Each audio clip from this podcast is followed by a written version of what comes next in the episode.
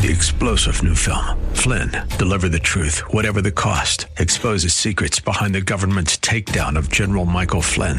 Flynn knew what the intel world had been up to. He ordered the first audit of the use of contractors. This set off alarm bells. He told the truth. He was the most dangerous person for Donald Trump to hire. They had to get rid of Flynn. Flynn, deliver the truth, whatever the cost. Available now. Watch it today. Go to salemnow.com. Salemnow.com. This is Cornerstone Connection, the radio ministry of Pastor Gary Hamrick of Cornerstone Chapel in Leesburg, Virginia. Pastor Gary is teaching through Matthew. Real love is calling, listen, truth opens up your eyes. Mercy is waiting for you with every sunrise. very, very deceptive, very, very conniving, very, very sinful. And yet David was a man after God's own heart. It's hard for us to sometimes understand how that can be, and yet God knows the heart, and He sees our failures, and He's a merciful God who forgives us of our sins. And David was such a man that he, even though he had fallen in different ways, that even though he had dishonored God in different ways, that he cried out for God's mercy. This is even before Jesus dying on the cross, and yet we see the merciful hand of God forgiving David, restoring him.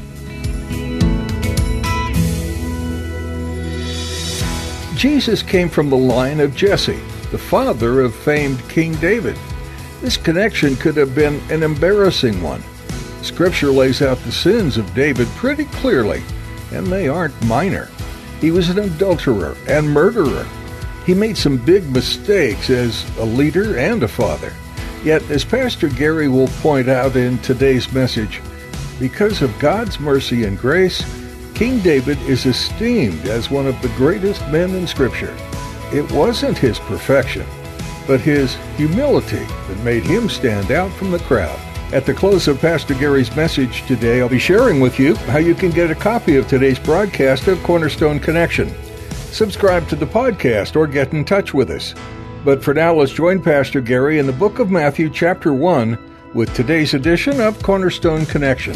It's an interesting fulfillment, by the way, when you think about it. Isaiah 9 6. So we quote this a lot at Christmas, but it says this For unto us a child is born, and unto us a son is given. And the government shall be upon his shoulders, and we will call him Wonderful Counselor, Mighty God, Everlasting Father, Prince of Peace. Now listen to that again. For unto us a child is born, and unto us a son is given. Those are two different terms. There's a birth, to be born, but to be given is a term of adoption. Jesus was both born through Mary, but he was adopted by Joseph, a fulfillment of Isaiah 9 6. So as we begin to read this, keep in mind here now, this is a Jewish audience primarily receiving this as we read through this genealogical record. And one of the things I'm going to do here, and I don't do it just because I want to point out the worst of the group, but we're going to notice some of the bad apples in the family tree of Jesus. Now, I don't need to ask for a show of hands, but I'm sure if I were to ask how many of you have a few bad apples in your own family tree, you'd be quick to admit it. We all do. You got a few bad apples from now and then. And when you look through this list with me, you're going to see a few bad apples. Right here at the beginning. Now notice verse 1. He starts out a record of the genealogy of Jesus Christ, the son of David, the son of Abraham. Right there is Jewish. Because Matthew is wanting his readers to understand this is a fulfillment. He's a descendant of the patriarch Abraham through the patriarch David. This is Jesus Christ, Ben David, Ben Avraham. Jesus, son of David, son of Abraham. And he starts the record with Abraham. Verse 2 Abraham was the father of Isaac. Now, now you'll notice that from verse 2 to 6, and there's a bit of a separation, and then you have the rest of verse 6 through down through verse 11, and then you have a separation. You have verse 12 down through verse 16. And what Matthew's going to do here is he's going to divide the genealogical record of Jesus into three sections of 14 generations each. The first section here is from verse 2 down to verse 6, and he starts with Abraham who was the father of Isaac.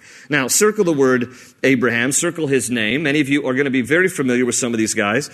But just to remind you, he was um, one of the bad apples. I don't disparage your character. I'm just, there, there's a point in me pointing this out at the end, so just bear with me. The fact is, this is what the Bible says about them, okay? That Abraham lied, and not once, but a few times. There's a couple of occasions in Genesis 12 and in Genesis 20. You remember when he didn't want to be killed because his wife was beautiful. He married Sarai, And because she was beautiful, he lied when he was in front of Pharaoh, king of Egypt, in Genesis 12, and when he was in front of Abimelech, the king of Gerar, in Genesis 20. And he lied and he said that she was his sister because he was trying to save his own hide. The reason was because in those days, a powerful king would take beautiful women into his harem, unless she happened to be married. And if she was married, then a king wouldn't take her into his harem unless it just so happened that her husband met with a tragic accident.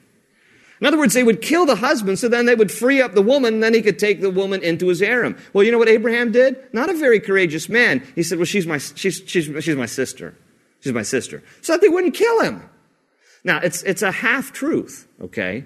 Because the Bible says that Sarai and Abraham were half brother and sister. Okay? She was his half sister. They had the same dad, Genesis 20, 12 tells us. I know it's a little bizarre, but um, some of that goes on not too far from here. But anyhow, um, it's a half truth. A half truth is a complete lie. He's doing it completely to save his own hide, but yet he is the patriarch that God used. He is Abraham. And he was the father of Isaac. And Isaac, the father of Jacob. Oh, we come to Jacob on the list. We know enough about Jacob. You've been with us through the study of Genesis. You know how the Bible talks about Jacob being a deceiver. That's what his very name means. He deceived. He manipulated. He took advantage of people. He was conniving till God got a hold of his heart. But that was his nature. After he had an encounter with the Lord, the Lord changed his name to Israel. He went from Jacob, Yaakov, meaning deceiver, to Israel, meaning governed by God. But his, his uh, reputation was that of a deceiver and a manipulator. And, and Jacob became the father of Judah and his brothers. Remember, Jacob was the patriarch of 12 sons. And Judah was one of his sons. Circle Judah's name. He's no shining example either. Judah slept with his daughter in law. Now, as bad as that is, you might think, well, let's cut him a break because if you know the story, he only thought she was a prostitute. He didn't realize that she was his daughter in law. Does that make it any better? See, Judah had a couple of sons. He had a son, Er, and he had a son, Onan, and he had a son named Shelah. You know that last boy got beat up in the playground, all right? Well, the Bible says that Er and Onan, his first two sons, were wicked in the sight of the Lord, and God killed them. God killed them. Well, his son Er was married to a Canaanite woman, a Gentile named Tamar. As she's mentioned here in the genealogical record of Jesus. And when Tamar then was without a husband, in those days particularly, women were uh, often left destitute if, if they weren't married. And so Tamar took matters into her own hands. She heard that her father in law was passing by. She dresses up like a prostitute, seduces him. He sleeps with her. She conceives. And born to them, right there in the record, verse 3, are Perez and Zerah. Judah, the father of Perez and Zerah, whose mother was Tamar. Perez, the father of Hezron. Hezron, the father of Ram. Ram, the father of Amminadab. Amminadab, the father of Nahshon. Nahshon, the father of Salmon.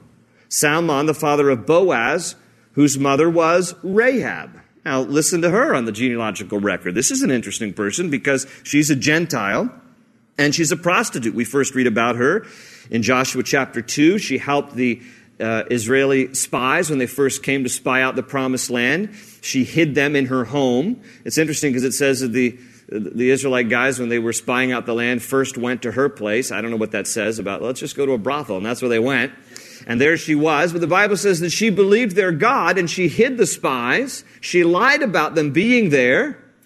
She ties this scarlet cord around her window by the instruction of the spies. She says, Please remember me when you come back to take the land and don't kill me and my family. Please take me with you. She becomes a proselyte to Judaism. She's mentioned in Hebrews chapter 11 in the hall of faith because she gave lodging to the spies and she believed in the God of Abraham, Isaac, and Jacob.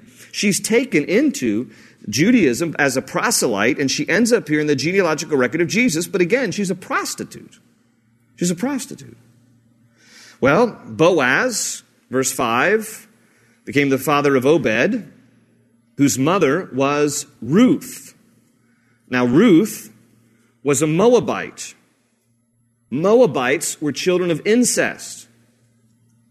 You can read about it in Genesis chapter 19. This is what happened when Lot lived in Sodom, and the angel of the Lord came couple of them did to pull Lot and his family out of Sodom before God destroyed the city of Sodom. The Bible says that as Lot and his wife and uh, their daughters were fleeing uh, to higher ground, that uh, Lot's wife looked back. You know the story. She was turned to a pillar of salt. Then Lot continues with his daughters to higher ground, and Sodom and Gomorrah are destroyed. Well, now the daughters of Lot think to themselves, what are we going to do? We have no children. The city is destroyed. We have no husbands. We don't know where we're going to find. You know, this is way before eharmony.com. And what are we going to do? Then what they do? They sit around, they decide, you know, let's do this. Let's get dad drunk, and then we'll sleep with him.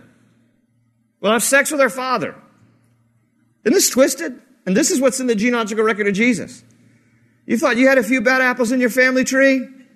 You got to read this story here. So they sleep with their father Lot. They each get pregnant and they have children Moab and Ammon. And the children of Moab are the Moabites, and the children of Ammon are the Ammonites. They are children of incest. Ruth is a descendant of the Moabites. She is a Gentile.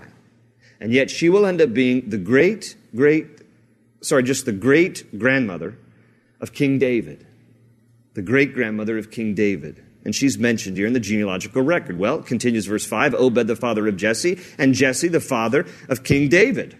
Well, how much do we need to say about this guy? I mean, his life has been, you know, so uh, made public through the pages of the Bible that uh, even people who don't really know much about the Bible know this about David that he committed adultery but they may not know he's also an accessory to murder because he tried to cover up his adultery by seeing to it that Bathsheba's husband was put on the front line of war and then killed so that then he could just take Bathsheba home as his wife and the pregnancy that occurred because of the adulterous relationship would then be thought of as just the two of them who got together as husband and wife. It, very, very deceptive, very, very conniving, very, very sinful. And yet David was a man after God's own heart. It's hard for us to sometimes understand how that can be, and yet God knows the heart. And He sees our failures. And He's a merciful God who forgives us of our sins.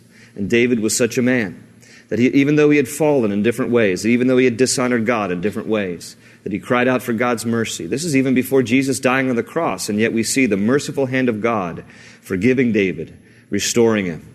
Now, David would never really assume the same role and responsibility and privilege and status that he once enjoyed. Somebody once said that David was like a bird with his wings clipped. He would never quite soar as high. But yet the Lord had mercy on him and continued to use him for his glory even after his moral failure, because God is never finished with us even after we fail him. There's grace and forgiveness for sinners. And yet David is listed in this genealogical record. We see also here in verse 6 that David was the father of Solomon, well, so here we have uh, David's son Solomon. He uh, was, to say the least, a womanizer. He had numerous women. Uh, the Bible said that he had 700 wives and 300 concubines. Can you imagine that? I don't mean imagine that. I, okay. I don't mean imagine that. I just mean imagine that. 700 wives and 300 concubines. Think about the closet space. I'm serious. It's a lot of shoes. But anyway, Solomon introduced idolatry in a terrible way in Israel. 1 Kings chapter 11 tells us that his foreign wives, these were pagan women that he married. These were not godly women. These were pagan women that he married. And it says that his wives led Solomon astray. And he incorporated their idolatry into the land of Israel. And it even says in 1 Kings 11, when you read verses 1 through 9, it even talks about how, how uh, Solomon set up altars to Chemosh and to Molech in a stone's throw of the temple that he had built for God. And on the altars of Chemosh and Moloch, they would sacrifice children. Solomon did evil in the eyes of the Lord, and yet he's mentioned here in the genealogical record of Jesus. In verse 7, it says, well, actually, David was the father of Solomon, whose mother had been Uriah's wife, that's Bathsheba. Solomon, the father of Rehoboam. Rehoboam is also noteworthy because he split the kingdom. Uh, there was a divide within the kingdom of Israel.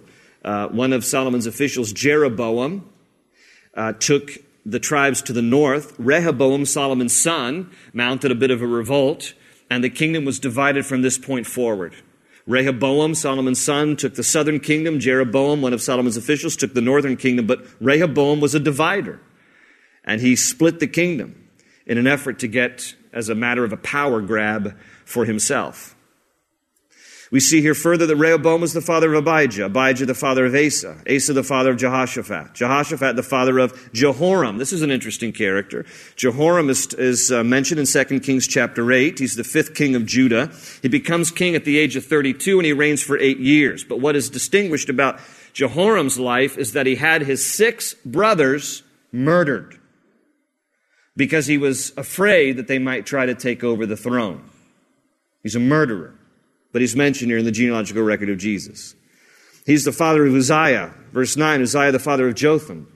Jotham the father of Ahaz. Ahaz the father of Hezekiah. Hezekiah the father of Manasseh. Manasseh was one of the most evil, wicked kings that there were. He was the 14th king of Judah. He became king when he was 12.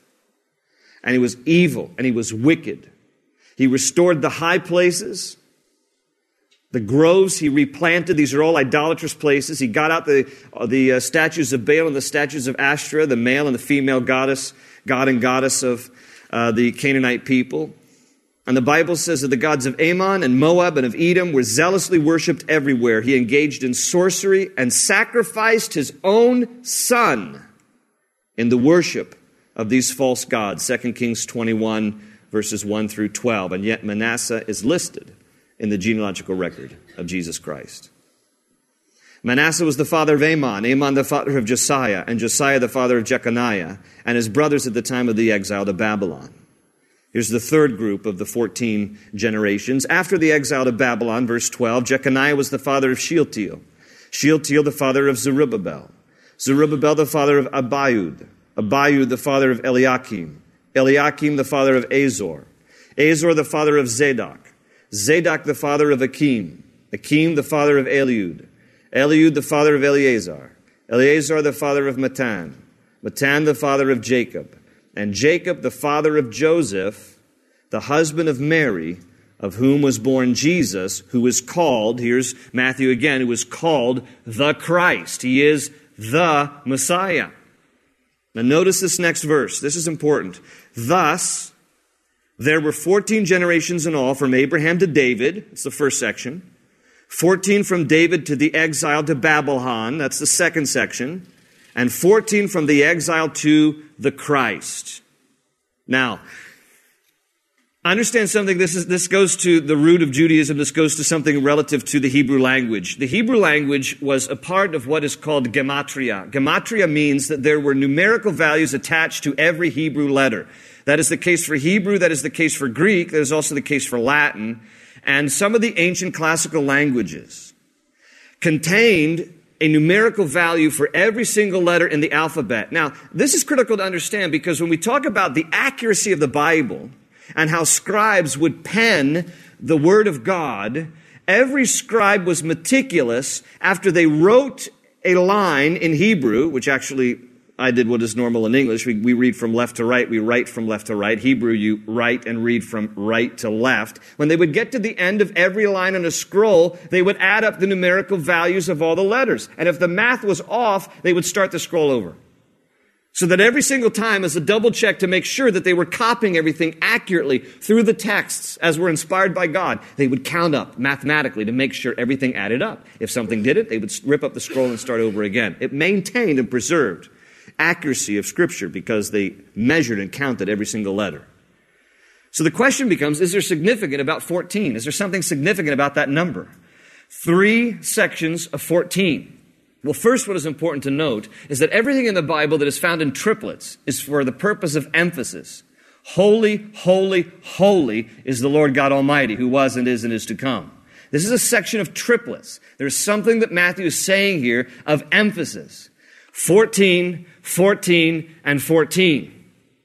Now, here's where it gets curious. When you talk about gematria or numerology as it relates to a numerical value attached to every single letter in the Hebrew alphabet, what we find is that the name David in Hebrew is David. And when you see it in Hebrew, this is how it looks. It is three letters in the Hebrew. uh, because they don't have vowels, they only have consonants. So reading from right to left, not left to right, you would read the, the, the letters Dalet, Vav, Dalet. Or again, his name, David. When you look at the numerical value attached to Dalet, Vav, and Dalet, it is six, four, four, sorry, four for Dalet, six for Vav. You have a total of 14 for the name David.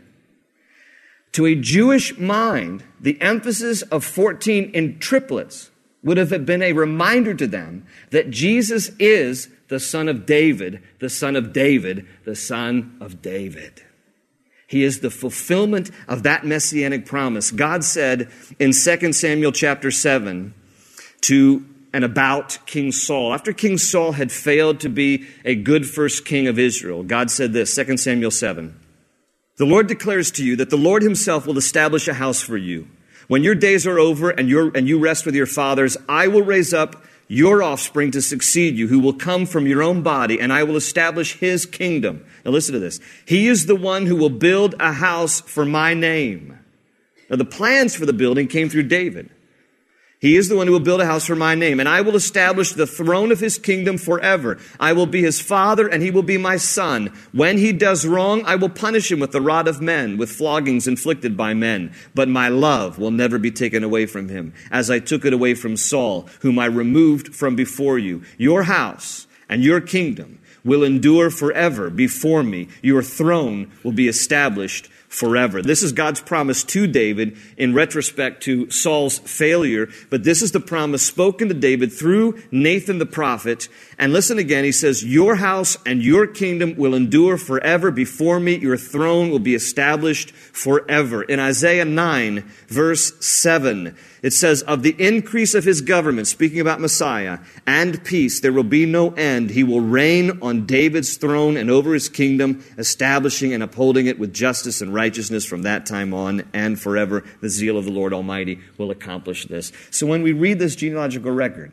bear in mind a few things. First of all, reading it from a Jewish mindset. He's making this emphasis at the end like an exclamation mark. 14, 14, 14. David, David, David. Jesus is the Christ. He's the son of David. But I want you to go away with me also gleaning from this genealogical record this important principle. And I just kind of wrote it out so we can just appreciate what's, what's going on here.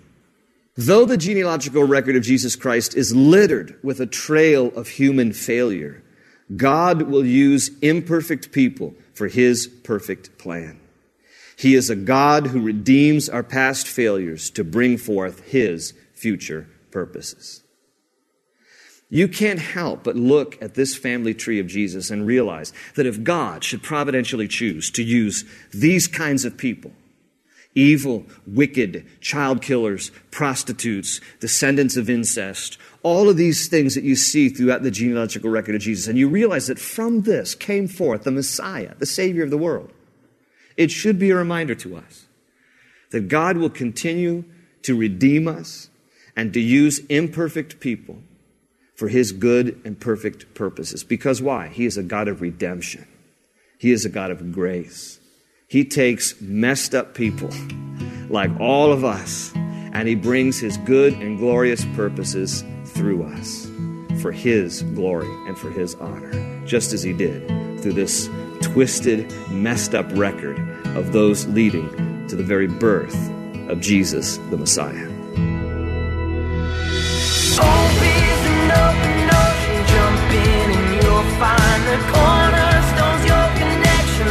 towards your new life. Thanks for joining Pastor Gary today for this study in the Gospel of Matthew on Cornerstone Connection. If you'd like to hear this teaching again or explore additional messages, visit cornerstoneconnection.cc and click on Teachings. You can download our mobile app too while you're there.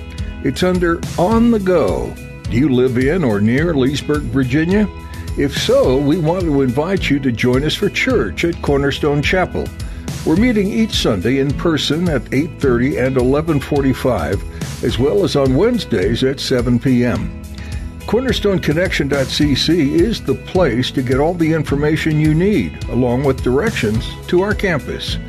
You can also see what's going on during the week and what Cornerstone Chapel offers in the way of small groups, youth ministry, and more. And you can meet the staff. If you're not able to join us in person right now, that's okay. We're live streaming each Sunday and Wednesday service at cornerstoneconnection.cc. If you have any questions for us, or if you'd like to share a prayer request, please connect with us at prayer at cornerstonechapel.net. That's prayer at cornerstonechapel.net. Well, that's all we have time for today. Thanks for joining us to study Matthew, and we hope you'll tune in again to learn more about Jesus. That's right here on Cornerstone Connection. They say you're a wandering soul, that you've got no place to go, but still you know